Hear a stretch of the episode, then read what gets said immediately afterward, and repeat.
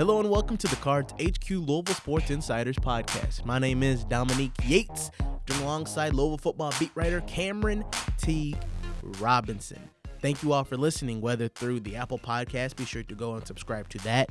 Thank you for following along on our website and SoundCloud as well. The Louisville Cardinals football team, they got taken to the woodshed over the weekend in Miami, Florida. That was a beat down. It was brutal. UGLY. Louisville had no alibi. 52-27 to the Hurricanes. I know Cameron really appreciated that.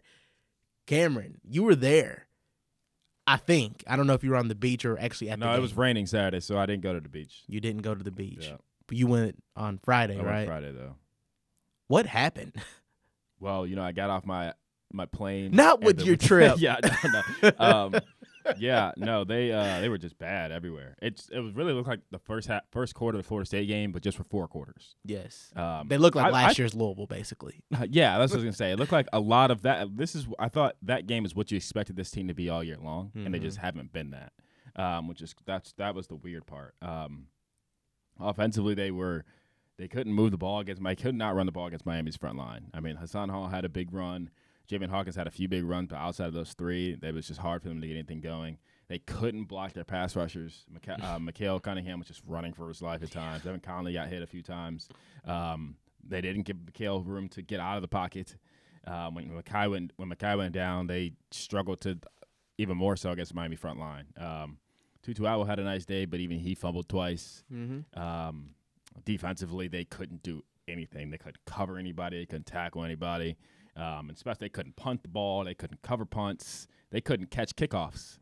It was just all around. I think you graded out Louisville all around. I think they probably get somewhere close to a D or an F. It was really, really bad the whole day. Yeah.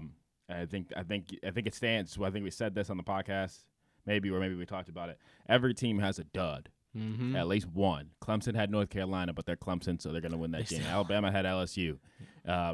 This you hope is just you hope that's just Louisville's dud. You get that out of the way and you move on. The fear is that loss turns into last season, where they just roll them off. But Gigi Robinson, I asked him that at the press conference, and he was pretty adamant that this coaching staff won't let that happen. Scott Satterfield seems adamant that this won't happen. Yeah. So before we dive into any other thing, I want to listen to what he said at Monday's presser, saying these guys haven't done anything yet. Let's go to that real quick. No matter who you are, you can look at all the champions out there that if you think you've arrived, that's when you're going to get beat, And I think, for us and this team, we certainly have not arrived. I mean, we know we've got a lot of work to do, a lot of deficiencies that need to get better. So, but I think, you're coming off of, the stretch we had there in October. People are patting you on the back because they didn't think you'd be this good or, win this many games. And hopefully, guys didn't, buy into that. I mean, we've lost too many games to buy into any of that mess. So we got to continue to get better and a long ways to go. And it was surprising to me because we talked about it on the podcast last week. Usually when Scott Satterfield has a bye week, basically has 2 weeks to prepare for a team, they don't lose. Yeah, it wasn't even that they just looked unprepared. Yeah, that was really outside of Florida State maybe. Yeah. That was the first time. Well, I wouldn't say I'll revise that. I wouldn't say they were unprepared. They looked unfocused. Yeah, a lot of that. They just weren't disciplined, which is not what you expect from this team. I mean, I think it was 153 yards in penalties. I think it was 10 penalties. I mean, that's unreal. Yeah. It could have been 10 penalties. It probably was more. I think it was 14. Yeah. Satterfield said it was the equivalent of 12 first downs that they didn't. You can't win football games that way. No. You just can't. Just a lot back-to-back, face mask. In the first quarter. They had two penalties on kickoffs, which is my thing. They had an offsides on a kickoff and then a chop block on a kickoff. Yeah. The offsides is probably one of the most mind-boggling. The second most mind-boggling penalty of the day, because how do you go offsides on a kickoff? Yeah. The first one, most mind-boggling penalty, was on Robbie Bell on an unsportsmanlike penalty, and he's pulling someone off the pile. You can't do that. No. You just got to know you can't do that. Yeah. He wasn't trying to pull him off and fight him. He was just trying to pull him off so they can get guys up. Yeah. That's just in the rule book. You can't do that, even if you're just trying to help someone up. You cannot pull them off the pile. No. So.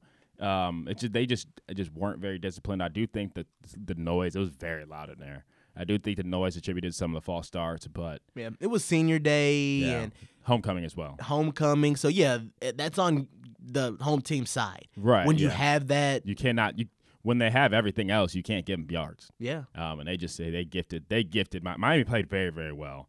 But I'm not convinced that Miami team is that much better than Louisville when they both play that well. Oh, play their best. Yeah, and Jarren Williams, I mean, he 6 touchdowns on 15 completions. Yes, 15 completions, 6 touchdowns. That was I would swear he looked like he was better than Tua Tagovailoa from Alabama and Joe Burrows from LSU. Like he looked like the best quarterback in the country. Yeah. He was just having a field day, and I think that.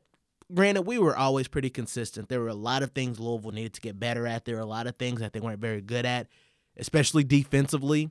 And I just think a lot of those things were exposed in this game because, I mean, you look at some of this, like Virginia, like they were about trying to run the ball. Yeah. So they weren't really going to the air, even though when they did go to the air, they had some success. Clemson, I don't know, for some reason, they were just off. Trevor Lawrence were just off, and they were trying to pound the ball with Etienne and have some success.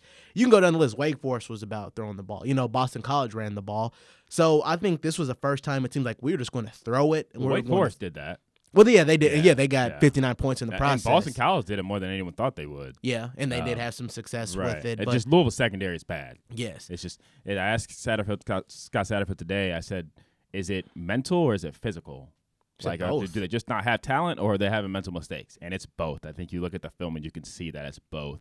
Oh, it's just – it was interesting. There was the one touchdown bomb. Marlon Carrick he looked the completely just different direction. He was in man coverage, and there's only two explanations I could see is that one, he thought he was going to have a safety over the top, or two, he thought the ball was going somewhere else, which he literally turned the opposite way, and the receiver had a wide open jog to the end zone. Yeah. I couldn't believe that. That was weird. Yeah, so it was one of those things, hey, the offense, they still 27 points, you know, maybe they gained Miami. Yeah. They had almost 500 yards total offense. So it was one of those funny things like the offense outside of, you know, they had some, you know, 62, 40-point games, but that was still about the average.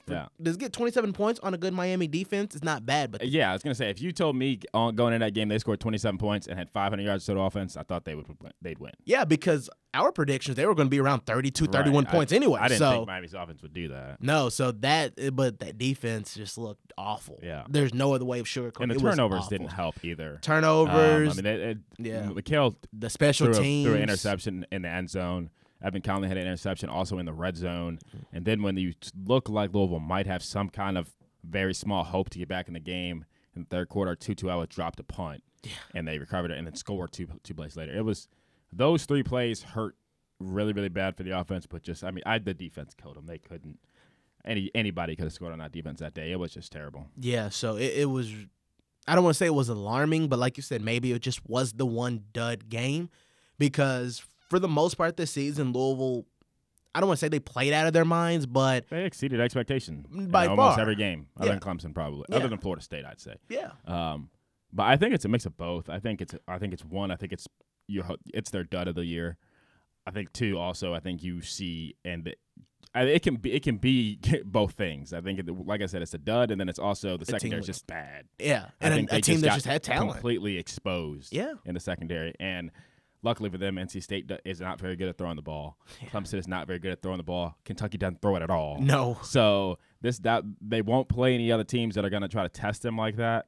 They completely got exposed in the secondary in that game. Yeah, so before we keep it moving, we do have to update on injuries, even though it's not really updates. But there were a few guys that went down from that game. More than usual. Yeah, definitely. Big names, too. Yeah, so obviously Mekhi Becton jumps off the board. Yeah. Scott Satterfield. Day-to-day. Right. Mikael's fine. Yeah. All those guys are fine. Dorian Jones doesn't sound very good. Right. That's Scott Satterfield made that sound like he's going to be out for the season. Yeah. He said, he didn't really say. He said leg. Right. But then I think it doesn't look good And he said now. Gave out, but you think he might have been alluding to a knee, that didn't look good. Kane Pass should play Saturday, but it's not positive yet. The biggest worry of all of them is Mekhi. Oh, yeah. If Mekhi Becton doesn't play, against the NC State defensive front that isn't great, but they aren't terrible as bad as the record shows.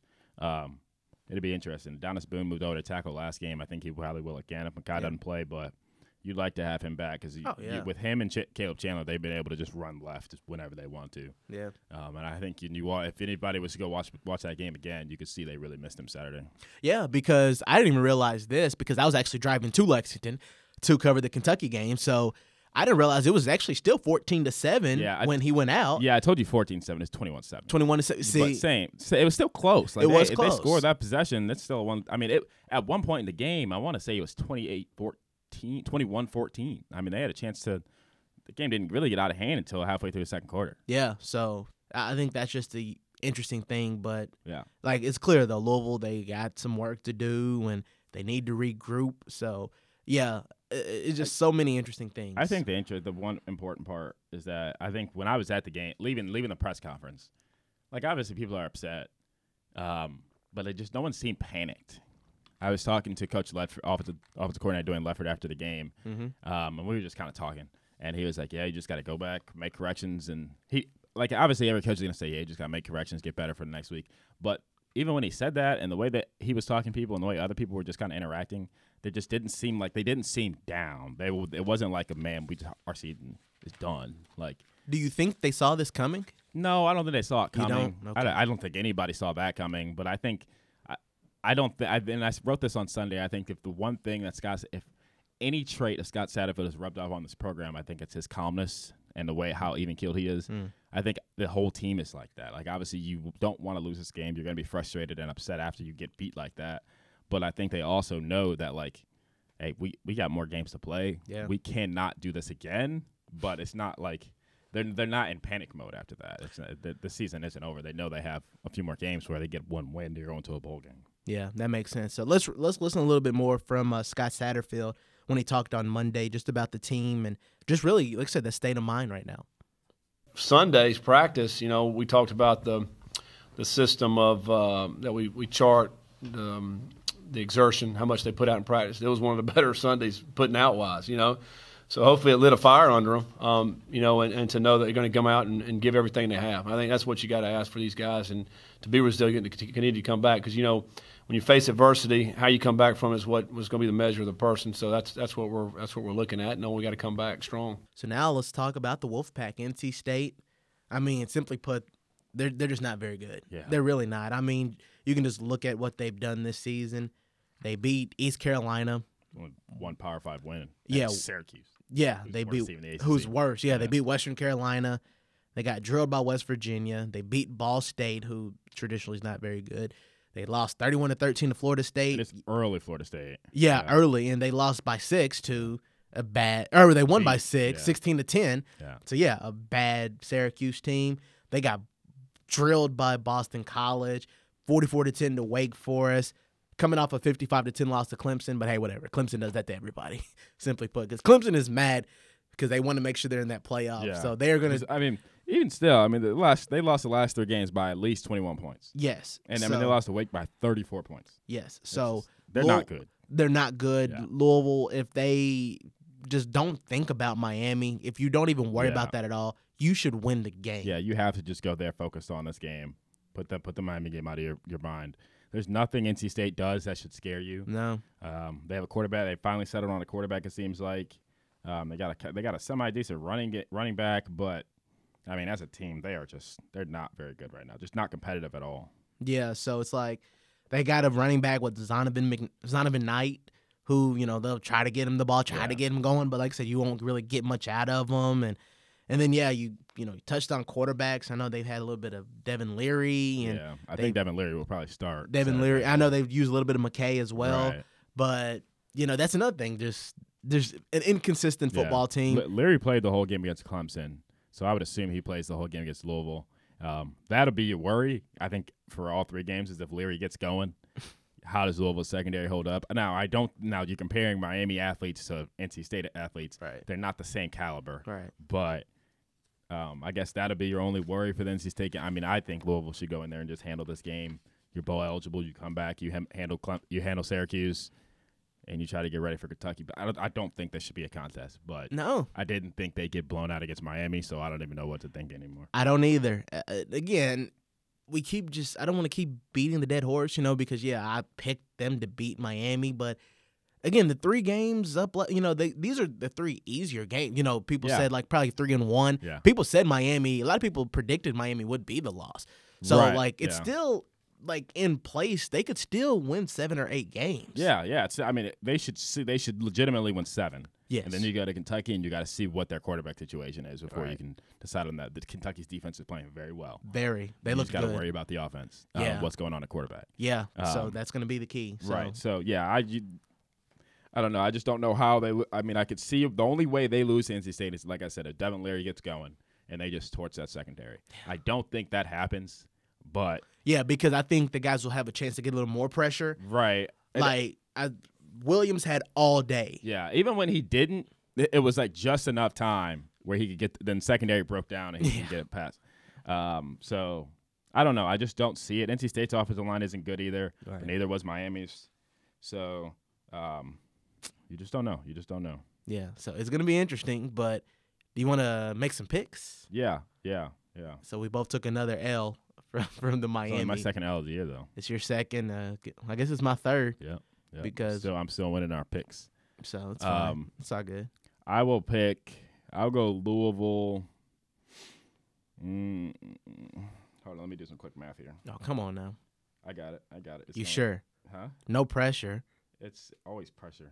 It's never pressure. Okay, I'm going to go Louisville 45-27. 45-27? Yeah. I think I don't know how much belief I have in the defense at this moment. No. So I think maybe NC State could put up points. They're only averaging 23, so maybe I'm going a little high. But I think Louisville's offense could put up points. That defense isn't very good. Yeah. I don't know. I was going to say 41-28 Louisville.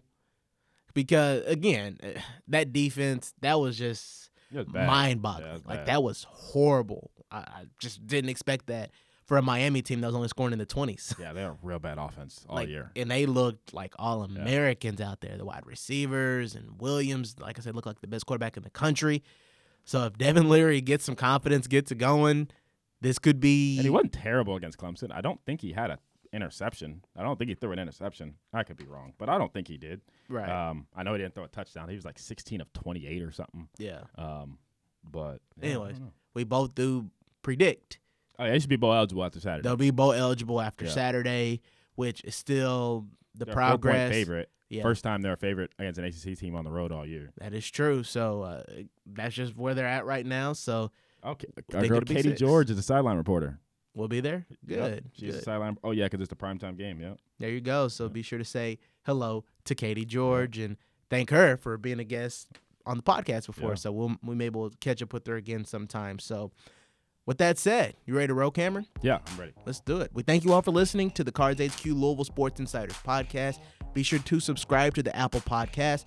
Follow along at CJ_Teague, at RealD Yates.